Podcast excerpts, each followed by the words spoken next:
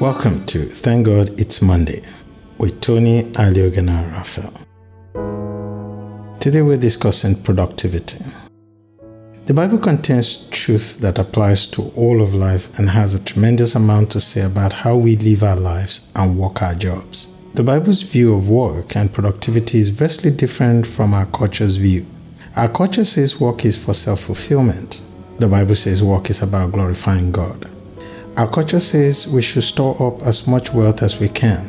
The Bible says that we are to pursue eternal treasures rather than earthly ones. Our culture thinks that worship is what Christians do for an hour every Sunday. The Bible says that we can do everything in the name of our Lord Jesus Christ and give thanks to God the Father through him. You have the opportunity to worship God at work through your attitude, witness, work habit, and by what you produce. We need to be people who take our work seriously and seek to be as productive as possible for the glory of God. Your work and productivity matter to God and are profoundly important in His eyes. This goes for every job you may have. If you're mopping floors for a living, you are mopping floors for the glory of God. Working productively allows you to honor God by maximizing the use of your time and to do more good work for His glory.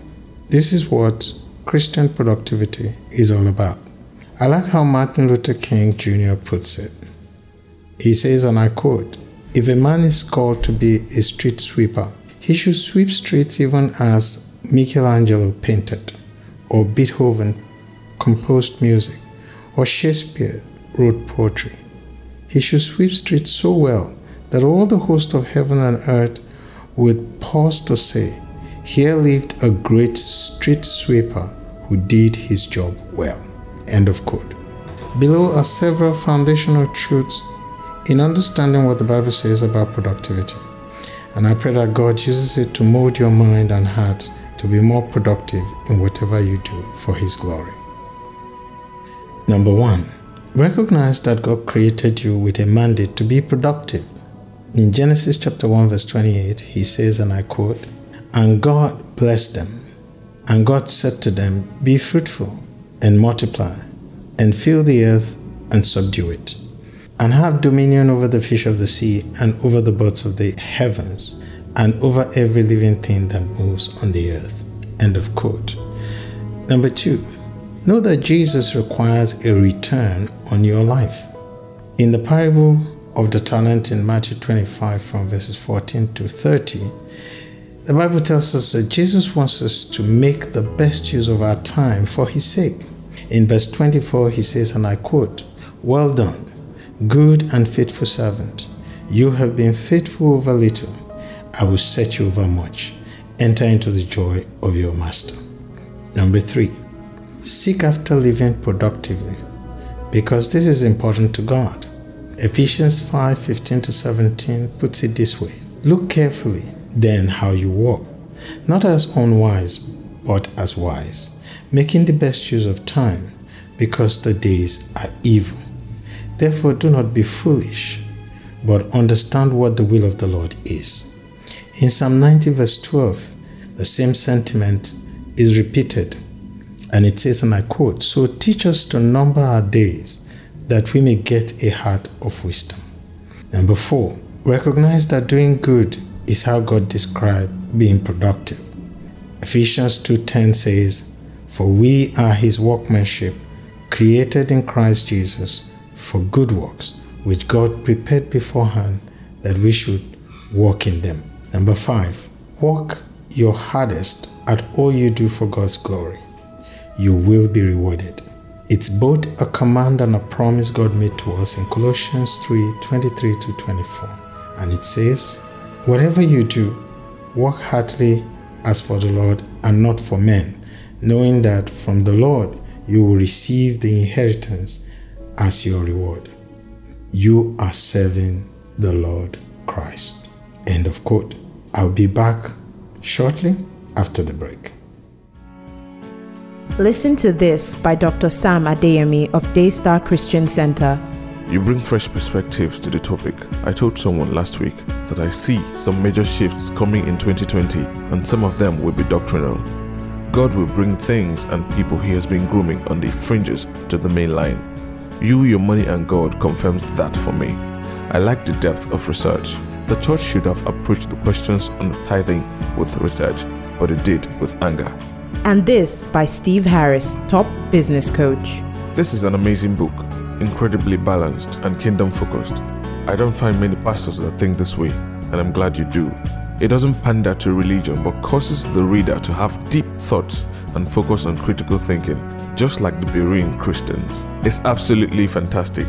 It's a treatise that, if our generation was to rewrite the Bible for our life and times, since we are also apostles, this would definitely be in the New Testament. And also this by Dr. Tayo Oyedeji, founder and CEO of Overwood. Thanks for sharing your beautifully written book with me. It's a trove of treasures. I like the writing style, content, and graphic work. Well done. They're all talking about You, Your Money, and God by Tony Aliogena Raphael. This book will shift your paradigm. Now available on Amazon, Konga.com, and Okada Books in paperback, hardcover, and soft copy. Buy now and get a bonus workbook. Welcome back. We continue with how we are to be productive according to the Bible. We have already given five before the break, and now we continue. Number six, make loving God and loving others a motivating factor in all you do, including your work. Jesus said in Matthew 22 37 to 40, and I quote, You shall love the Lord your God with all of your heart and with all of your soul and with all of your mind. This is the great and the first commandment, and the second is like it you shall love your neighbor as yourself. On these two commandments depend all the law and the prophets. And in 1 Corinthians 10:31, the Bible says, "So whether you eat or drink or whatever you do, do it to the glory of God." Number 7, seek to be as wise and effective as you can be at what God has called you to do. We are all called to take a cue from the ant in Proverbs chapter 6 verse 6 to 8. It says, and I quote, Go to the ant, O sluggard, consider her ways and be wise. Without having a chief officer or ruler, she prepares her bread in summer and gathers her food in the harvest. Number eight, fight laziness. It only makes life harder for others and is inherently destructive even to you. Proverbs 18, verse 9 says, and I quote, Whoever is slack in his work is a brother to him who destroys. End of quote.